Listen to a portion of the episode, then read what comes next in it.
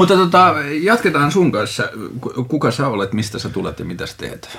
Lauri Parkkonen Aalto-yliopistosta, lääketieteellisen kuvantamisen proffa siellä ja, ja, ja tota, toimin myös pienellä osuudella ajastani tämmöisessä suomalaisessa firmassa, joka, joka, jonka tuotteet liittyy neurokuvantamiseen myös. Liittyykö sun tutkimustyö tai niin kuin työkoululla niin kuin lääketieteelliseen kuvantamiseen yleisesti vai oletko nimenomaan keskittynyt niin kuin neurokuvantamiseen? Mä oon nimenomaan keskittynyt neurokuvantamiseen. Että, ja siinä äh, tämmöisiin menetelmiin, joita, jotka ovat niin sanotusti kajoamattomia, eli voidaan käyttää terveisiin koehenkilöihin.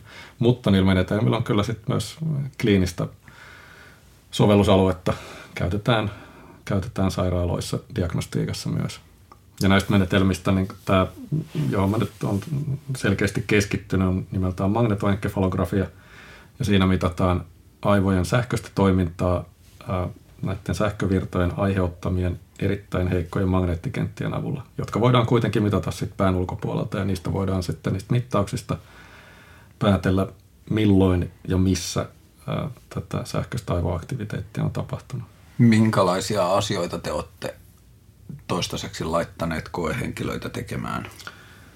No, niitä on, on, on kyllä hyvin paljon. Siis menetelmä, ensimmäiset tämän tyyppiset mittaukset on tehty jo 70-luvun alussa, mutta mut silloinen instrumentointi, siis nämä anturit ja muut laitteistot siihen mittaamiseen oli niin alkeellisia, että sitä nyt ei oikein kummempana aivotutkimusmenetelmänä voinut silloin vielä pitää. Sitten 90-luvun alkupuolella kehitettiin täällä Suomessa nyt sitten maailman ensimmäinen tämmöinen koko pään kattava tämmöiseen ää, mittaustekniikkaan perustuva laite. Ja oikeastaan siitä niin kuin tämä kenttä sitten vasta lähti liikkeelle. Ja nyt nämä ensimmäiset mittaukset, niissä tyypillisesti esitettiin jo tämmöisiä yksinke- yksinkertaisia aistiärsykkeitä, ää, äänen piipahduksia, valon välähdyksiä tai kosketusärsykkeitä.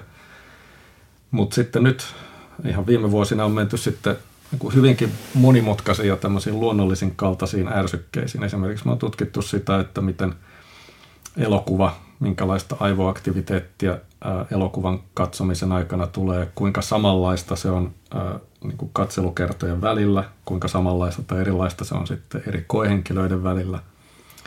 Ja sitten ehkä toinen tämmöinen esimerkki tämmöistä mutkikkaammasta koeasetelmasta nyt on, on sosiaalisen vuorovaikutuksen aivomekanismien tutkiminen sillä tavalla, että meillä on kaksi henkilöä yhtä aikaa mitattavana ja ne on keskenään vuorovaikutuksessa. Me ei valitettavasti voida niitä nyt pitää samassa tilassa, koska meillä ei ole kahta laitetta samassa tilassa, mutta, mutta heillä on tämmöinen niin kuin audiovisuaalinen yhteys, että näkee ruudulta toisensa ja, ja, ja tota, voi keskustella. Öö, kuinka monta eri attribuuttia tai kuinka monta eri muuttujaa te pystytte tutkimaan? Pystyttekö tutkimaan tietyllä tavalla tämän niin kuin toiminnan intensiteettiä vai pystyttekö toistaiseksi tutkimaan vain sitä, että missä osissa aivoja toimintaa on? Minkälaisia muuttujia siinä on? Näitä molempia voidaan katsoa siis toiminnan intensiteettiä, tavallaan kuinka paljon joku tietty aivoalue on, on aktivoitunut jossain tietyssä tilanteessa. Sitten ää, tällä magnetoenkefalografia eli MEG-menetelmä voidaan erityisesti katsoa sitä, että, että millä hetkellä se aktivoituminen mm. tapahtuu. Et sen menetelmän hieno ominaisuus on se, että sen ajallinen tarkkuus vastaa sitä aivojen toiminnan nopeutta. Et voidaan millisekuntien tarkkuudella sanoa, että milloin joku aktivaatio jossain päin aivoja käynnistyy, milloin se loppuu. Mutta näiden kahden asian lisäksi voidaan, sit lisä, voidaan tutkia vielä sitä, että miten aivoalueet keskustelee keskenään. Et nyt tietysti tämmöisissä monimutkaisimmissa tehtävissä niin luonnollisesti ei siellä ole vain yhtä aluetta, joka aktivoituu, vaan, vaan se on joukko tai tämmöinen verkosto alueita ja, ja ne vaihtaa informaatiota. Ja nyt tätä prosessia niin pystytään myös sitten seuraamaan johonkin pisteeseen asti niin tämmöisillä pään ulkopuolisilla mittauksilla. Kuinka herkkää se mittausteknologia on? Pystytäänkö esimerkiksi me olen nyt vähän lukenut ja törmännyt tietyllä tavalla tutkimuksia esimerkiksi siitä, että ilmeisesti muistot, tietyllä tavalla muistojen tai niin kuin muistista asioiden palauttaminen, niin se aktivoi aika monella puolella aivoja asioita. Niin pystytäänkö esimerkiksi laittamaan ihminen kuvan, tai niin kuin tämän kuvannuksen alaiseksi ja pyytämään esimerkiksi sitä muistamaan asioihin liittyviä asioita ja niin kuin saatteko te sitä niin kuin tietyllä tavalla tällainen? Joo, kyllä tämmöisiä kokeita tehdään. Siis se, semmoinen, että voitaisiin niin kuin, uh, lukea ajatuksia tällä tavalla, niin, niin no yleisesti ottaen niin se ei, ei kyllä oikein onnistu. Mutta sitten tämmöisissä sanotaan yksinkertaisten ja ehkä aika niin erilaisten muistikuvien mieleen palauttamiseen liittyvien aivosignaalien välisiä eroja kyllä voidaan katsoa, mm. niitä voidaan havaita. Se nyt yleensä johtuu siitä, että, että vaikka sinne niihin alueisiin, jossa, jossa tota, jossa tämä muisti niin kuin noin suoraan on, niin sinne on hyvin vaikea niin kuin kuvantamisella päästä semmoisella tarkkuudella, että sieltä mitään pystyisi poimimaan suoraan. Mutta sitten kun tämä tämmöinen muistijälki palautetaan mieleen, niin se tyypillisesti aktivoi niitä alueita, jotka liittyy siihen sen kaltaiseen toimintaan, jota siinä muistijäljessä on. Hmm. Esimerkiksi sellainen, että jos me muistellaan tai muuten kuvitellaan jotain, jotain äh, motorista toimintaa, niin meidän liikeaivokuori aktivoituu, vaikka me ei tehdä mitään liikkeitä. Mm.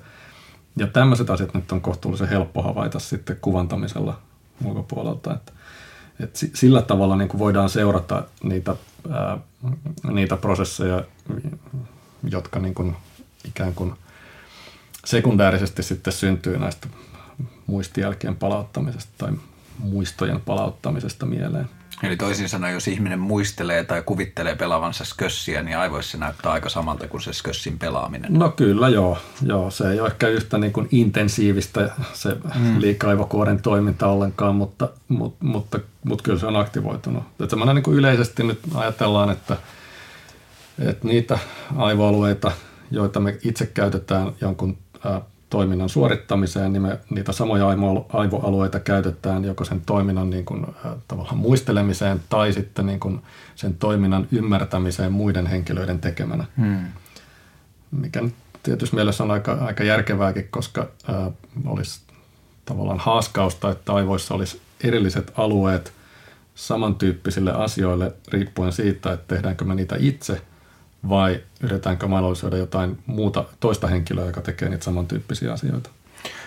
Jos mietitään sitä 90-luvun jälkeen tehtyä tutkimusta, niin minkälaisia oivalluksia tai huomioita tai tietyllä tavalla vanhoja oletuksia murtavia juttuja on löydetty näillä tekniikoilla sen jälkeen? No erityisesti tämän niin kuin MEGn osalta sen sellainen ää, oma erityisalue, joka tässä nyt sanotaan, ei ehkä nyt 90-luvulla vielä, mutta, mutta sanotaan tässä viimeisen kymmenen vuoden aikana niin on, on noussut, on just tämä aivoalueiden välinen ää, kommunikaatio. Koska muilla menetelmillä voidaan kyllä paikalla, niin kuin hyvällä paikkatarkkuudella katsoa sitä aivojen, aivojen aktivoitumista, mutta sitten se ajallinen informaatio jää puuttumaan – ja nyt sitten jos miettii jotain melkein kaikkia kognitiivisia tehtäviä, niin, ää, niin puhutaan kuitenkin murto-osa sekuntien aikaskaalasta, mm. jolloin, jolloin näiden aivoalueiden välisen kommunikaation pitää myös tapahtua niin kuin vähintäänkin tämmöisillä, tämmöisillä aikaskaaloilla. Ja tämä menetelmä nyt on, on sille puolelle tuonut aika paljon, aika paljon uutta. Sitten kliinisellä, kliinisellä puolella niin epilepsia-diagnostiikassa – käytetään aika paljon, jos potilailla on, on lääkeresistentti epilepsia ja, ja harkitaan leikkaushoitoa sitten.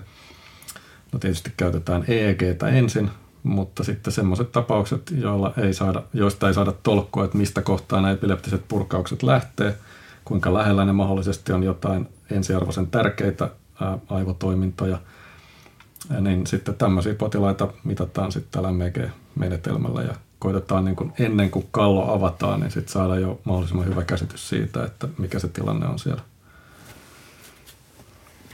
Öö, kuinka mä luin vastikään artikkelin siitä, että tietyllä tavalla niin tämä laajalti käytetty analogia niin kuin aivojen ja tietokoneen välisestä yhteydestä voi olla aika väärä. Ja tietyllä tavalla se tapa, miten me mitataan tietokoneita ja me mm. niin kuin todetaan tietokoneen toimintaa, niin se ei välttämättä ole hirveän paljon sukua sille, miten aivot itse asiassa toimii. M- m- miten sä niin kuin tietyllä tavalla omien tekemisiesi kautta suhtaudut tähän? Joo, kyllä mä olen samaa mieltä, että, että se analogia ei, ei kauhean pitkälle kanna. Että aivothan ensinnäkin toimii hyvin, hyvin paljon hitaammin kuin tietokone, jos ajatellaan niin kuin yksittäisiä tapahtumia. Että, että tämmöinen lyhyinkin tapahtuma aivoissa, niin, niin kuitenkin puhutaan parista millisekunnista. Ja nykyaikaisen tietokoneen perspektiivissä, niin sehän on äärimmäisen pitkä aika. Että, okay. että ne, ne pyörii niin kuin ehkä miljoona kertaa nopeammin. Että. Mutta sitten taas aivojen rinnakkaisuus on, on ihan toisella tasolla kuin, kuin tietokoneessa, että et, et se suuri prosessointiteho saadaan nimenomaan siltä, siltä puolelta aivoissa.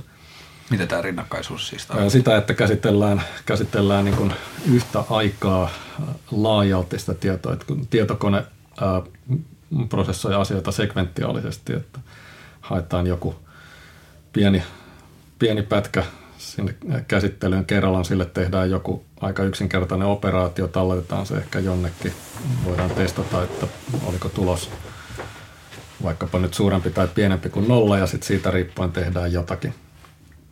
Mutta että aivoissa ei ole, ei ole tällaista. Totta kai sielläkin niin asiat tapahtuu sekventiaalisesti jossain mielessä, mutta niin sen, sen prosessoinnin balanssi on käännetty siihen rinnakkaisuuteen paljon enemmän. Et, et suur, hyvin suuria asioita tapahtuu niin kuin yhtä aikaa monissa paikoissa.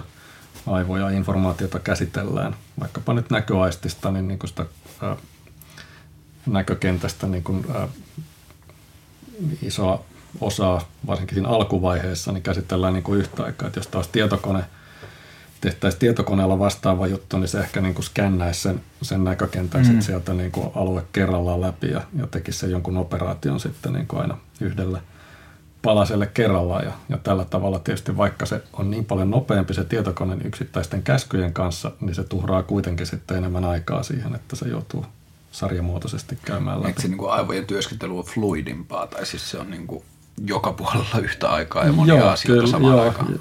No näin voisi sanoa. Ja sitten tietysti semmoinen niin automaattinen assosiatiivisuus, joka tietokoneelta puuttuu, että, että siinä joudutaan aina hyvin eksplisiittisesti hakemaan ää, asioita muistista esimerkiksi, mm. mutta, mutta taivot tietysti toimii siinä niin kuin hyvin toisella tavalla. Ja, ja tämä nyt monissa asioissa selittää just sitä suorituskyvyn eroa, että – taas tietokone joutuu silleen mekanistisesti poimimaan asioita, jotka ehkä voisi liittyä yhteen, käymään läpi niin kuin sillä tavalla ää, askel kerrallaan mm. isoja määriä tietoa, mutta sitten aivojen rakenne tukee jo suoraan sitä, että, että voidaan, voidaan niin kuin tämmöisillä aika löysilläkin assosiaatioilla hakea sitten yhteen kuuluvia asioita. Joo, tuohon liittyen mä oon itse miettinyt paljon sitä, että kun tuosta keinoälyn kehityksestä ja siitä niin kuin tavalla sen mahdollisuuksista ja jopa uhkista on puhuttu paljon. Mä oon miettinyt paljon sitä, että ainakaan niin nykyymmärryksen varassa just siitä, miten tietokone toimii ja miten ihmisen mieli toimii, niin tietyllä tavalla niin kuin innovaatioiden ja ideoiden ja asioiden yhti, yhdistämisen kannalta aivot näyttää tuntuvan niin kuin, toimivan paljon paljon tehokkaammin ja järkevämmin, että se pystyy nopeasti analysoimaan, että onko näiden kahden asian yhdistämisellä yhtään mitään järkeä ja tietyllä tavalla tutkimaan niitä yhteyksiä. Ja niin kuin se jotenkin luovuuden käsite tuntuu olevan aivoille paljon todennäköisempää tai luonnollisempaa kuin tietokoneelle. Joo, joo, se on ihan totta. Nyt tietysti tässä viime aikoina on tullut paljon näitä koneoppimisalgoritmeja, joita, jo, joilla niin kuin saadaan kyllä hyvin sanotaan sellaisia aivotoiminnan kaltaisia tuloksia. Ja nämä algoritmit tietysti niin kuin pyrkiikin toimimaan vähän samaan tapaan kuin aivot, mutta, mutta tämä, mitä mä tässä aikaisemmin puhuin, niin se liittyy lähinnä siihen, että miten se tietokoneen ää, niin kuin oma ää, arkkitehtuuri, miten se, niin kuin se tietokoneen hardware, miten se on mm. toteutettu, ja se on aika erilainen kuin, kuin aivot. Totta kai siinä voidaan sitten ajaa ohjelmia, jotka toimii mm. enemmän tai vähemmän aivojen kaltaisesti, mutta, mutta niin kuin se alusta, jossa niitä ajetaan, niin se on aika erilainen. Eli itse asiassa niin kuin tietyllä tavalla enemmän kuin se, että miten ajatus tai algoritmi toimii, niin pitäisi oppia kehittämään. Tai jos halutaan kehittää tietyllä tavalla keinoälyä paremmaksi, niin pitäisi opetella sitä, että miten aivot fysiologisesti toimii versus miten tietokone fysiologisesti. Joo, niin. joo siis on semmoinen alue kuin neuromorfinen laskenta tai uh, neuromorphic computing, jossa, jossa koitetaan oppia uh, hermoston uh, niin kuin organisoitumis periaatteista ja sitten sen, niiden avulla rakentaa tai suunnitella tietokoneita tai sanotaan tämmöisiä keinotekoisia prosessointijärjestelmiä, jotka just käyttäytyisi vähän aivojen tapaan ja ainakin niin kuin, ää, pysty hyödyntämään näitä hienoja evoluution kehittämiä ratkaisuja sitten tällaisessa niin kuin keinotekoisessakin järjestelmässä. Vielä sitten kuvantamisen tarkkuudesta, jos te näille tutkimuskohteille vaikka näytätte elokuvaa ja sitten kuvaatte näitä aivoja ja toimintaa siellä, niin kuinka hyvin te pystytte erottamaan sen, että mikä on tietyllä tavalla sitä aivojen näköaistimuksen prosessointia ja mikä on sitä, mitä aivoissa tai mielessä tai ihmisessä tapahtuu sen näköaistimuksen analyysin kautta? Tämä on, tämä on hyvä, hyvä kysymys.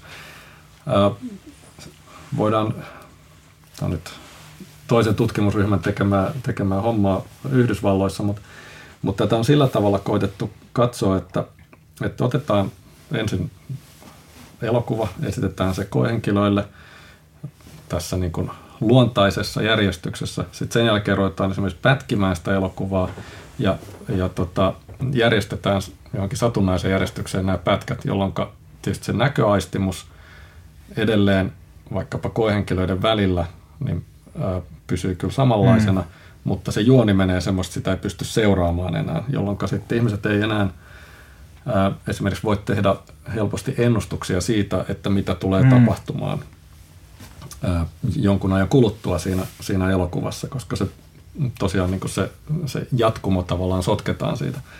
No, tällä systeemillä on voitu katsoa nyt sitä, että, että kuinka paljon ää, se elokuva nimenomaan ajaa sitten näitä aistiinformaatiota käsitteleviä alueita – koska tämmöisen sotketun elokuvan kanssa, niin, niin, niin toki esimerkiksi näköalueet on edelleenkin, niin kuin niiden aktiivisuus on korreloitunut eri koehenkilöiden mm. välillä, kun ne katsoo sitä samaa elokuvaa, vaikka se on sotkettu. Mutta sitten tämmöiset niin sanotut niin kuin ylemmät tai korkeammat alueet, ää, jotka voisi enemmän liittyä siihen, että, että aivot pyrkii ennustamaan, mitä vaikka nämä ää, tietyt hahmot siinä elokuvassa ää, tulee tekemään – niin, niin ne ei sitten enää osoitakaan semmoista synkronisoitumista mm. sitten koehenkilöiden välillä, koska se tavallaan siitä ei tule sellaista yhteistä kokemusta enää sitten, niin, kun se puuttuu se jatkuma. Niin. Joo. Onko tota, tässä aivotutkimuksessa jotain elokuvaklassikkoja, joita käytetään?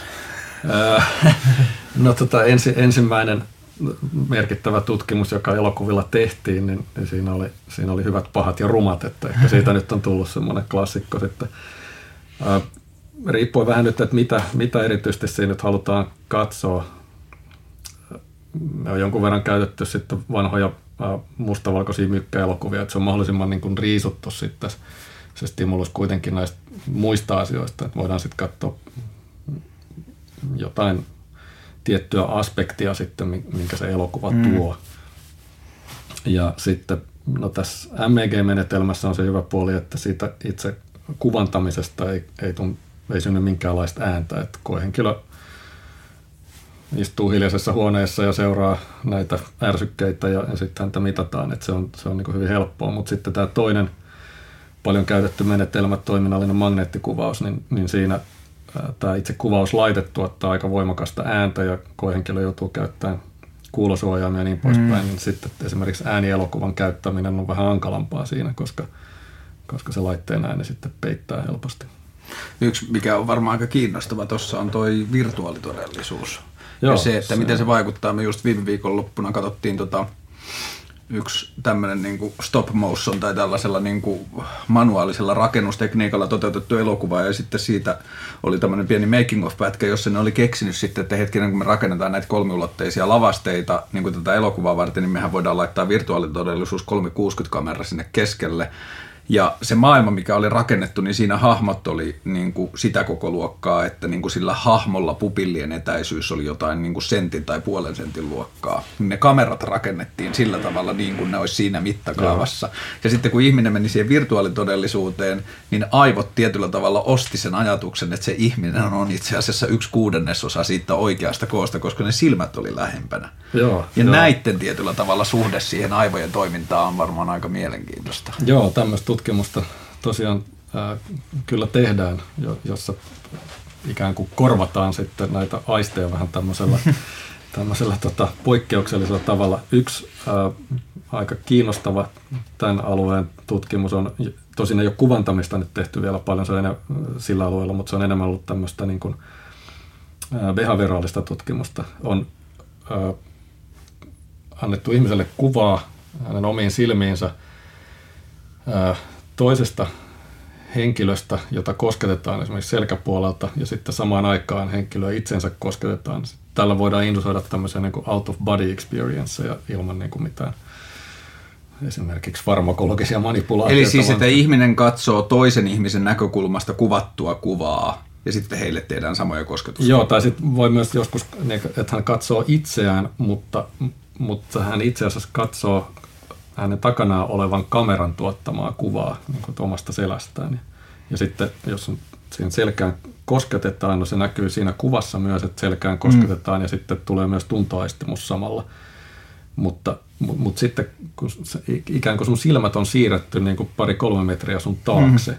ja, ja, ja tästä voi tulla semmoinen, että se tuntuu, että se sun jotenkin se no mä en tiedä oikein millä, millä sanalla nyt pitäisi viitata siihen, mutta tämä itse siirtyy, mm. siirtyy wow. niin sitten sun oman kehon ulkopuolelle. Sitten, siksi. Mä juttelin tällä viikolla yhden tuttavan kanssa, joka on kirkolla töissä ja tekee niin kuin kirkolla erilaisia niin kuin digitaalisuuteen liittyviä juttuja, niin se otti yhteyttä, kun tiesi, että nämä asiat kiinnostaa, mutta että se oli nyt lähtenyt tutkimaan sitä, että minkälaisia meditaatio- tai niin kuin siis rauhoittumistiloja virtuaalitodellisuuteen voitaisiin rakentaa niin kuin ton kaltaiset ajatukset yhdistettynä siihen, niin, se, niin kuin, että, että me ollaan varmaan aika sen janan alussa, että mitä kaikkea sieltä voi löytyä, että miten näköaistimus vaikuttaa kokemukseen. Ja... Joo, joo, se on, joo, se on kiinnostava alue kyllä. Tämä, ihan tämä käytännön juttuna, mikä pikkasen nyt ehkä vähentää sitten intoa tälle alueelle, niin, niin tämmöisessä virtuaalitodellisuusympäristössä, niin, niin aika monelle koehenkilöstä tulee paha olo, koska, koska tota, ää, just siksi, että, että se normaali tämmöinen konvergenssi siitä, että mitä meidän kaikki aistit tuottaa, mm. missä asennossa meidän, meidän raajat on, ää, mitä meidän näköaisti kertoo siitä, ää, mitä tuntoaisti kertoo ja niin poispäin. Tästä kaikesta tulee niin tämmöinen yhtenäinen mm. kuva. Mutta sitten jos, jos tota, esimerkiksi näköaistia ruvetaan manipuloimaan sillä tavalla, että sä et näekään enää sun omaa, ää, omaa tota, kehoa sillä tavalla kuin kun yleensä, niin, niin ää, siitä voi olla vähän sellainen niin matkapahoinvoinnin tyyppinen mm. olo. Mekanismi saattaa olla vähän samantyyppinen, koska tulee tämmöinen niin diskrepanssi siitä, että mitä sun eri aistit kertoo siitä, että miten asiat on. Ja sitten reaktiot joillakin on sitten se, että tulee pahoinvointia. Nopeasti vielä ennen kuin siirrytään niin kuin keskustelemaan yhdessä aivoista laajemmin, niin tuota, sä sanoit aikaisemmin, että sä oot jonkun verran ollut tekemisissä tai niin kuin törmäillyt niin kuin tietoisuuteen liittyviin asioihin. Niin mitkä asiat sulle tällä hetkellä näyttäytyy sillä alueella kiinnostavimpina tai niin kuin jotenkin kiinnostavina kysymyksinä, mitä nyt on esitetty, tai kiinnostavina löydöksinä, mitä siihen liittyen on löydetty? Tämä on tietysti hyvin hankala kenttä tutkimuksen kannalta noin niin kokonaisuudessaan, mutta, mutta siellä on tiettyjä alueita, siis tietoisuuden tutkimuksessa on tiettyjä alueita, jotka on kuitenkin kohtuullisen helppokin sitten jalostaa kokeiksi. Et jos kysytään sitä, että vaikkapa, että mitkä, mikä tekee joistakin aistihavainnoista tietoisia, onko meillä mahdollisuus identifioida jotain semmoisia aivosignaaleita, jotka esiintyy vain siinä tapauksessa, että jostain tietystä havainnosta syntyy tietoinen kokemus. Mm verrattuna siihen tilanteeseen, että me saadaan se sama aistiinformaatio, mutta syystä tai toisesta ää, siitä ei tule tietoista havaintoa. Eli toisin sanoen, voiko se olla vaikka niin, että puudutetaan joku alue ja kosketaan sitä? Öö, No sit se puudutus tietysti estää jo sen, että se ei tule aivoihinkaan. Se, Aa, se ei tule sinne, Aa, okei, okay, joo. Mutta, mutta että me on esimerkiksi tehty sellaisia kokeita, jossa estetään tämmöisiä heikkoja näköärsykkeitä, jotka on, jotka on havaitsemisen rajalla. Ja nyt sitten ja koehenkilöä pyydetään sitten raportoimaan, että missä kohtaa näkökenttää tämä, tämä, tämä ärsyke esiintyi sillä tavalla, että koehenkilön on pakko ilmoittaa se paikka, vaikka hän ei omasta mielestään nähnyt yhtään mitään. Eli se menee niin kuin arvaamisen puolelle. Mutta osoittautuu, että ihmiset pystyy arvaamaan huomattavasti paremmin kuin mikä se niin kuin todellinen arvaustaso mm. olisi.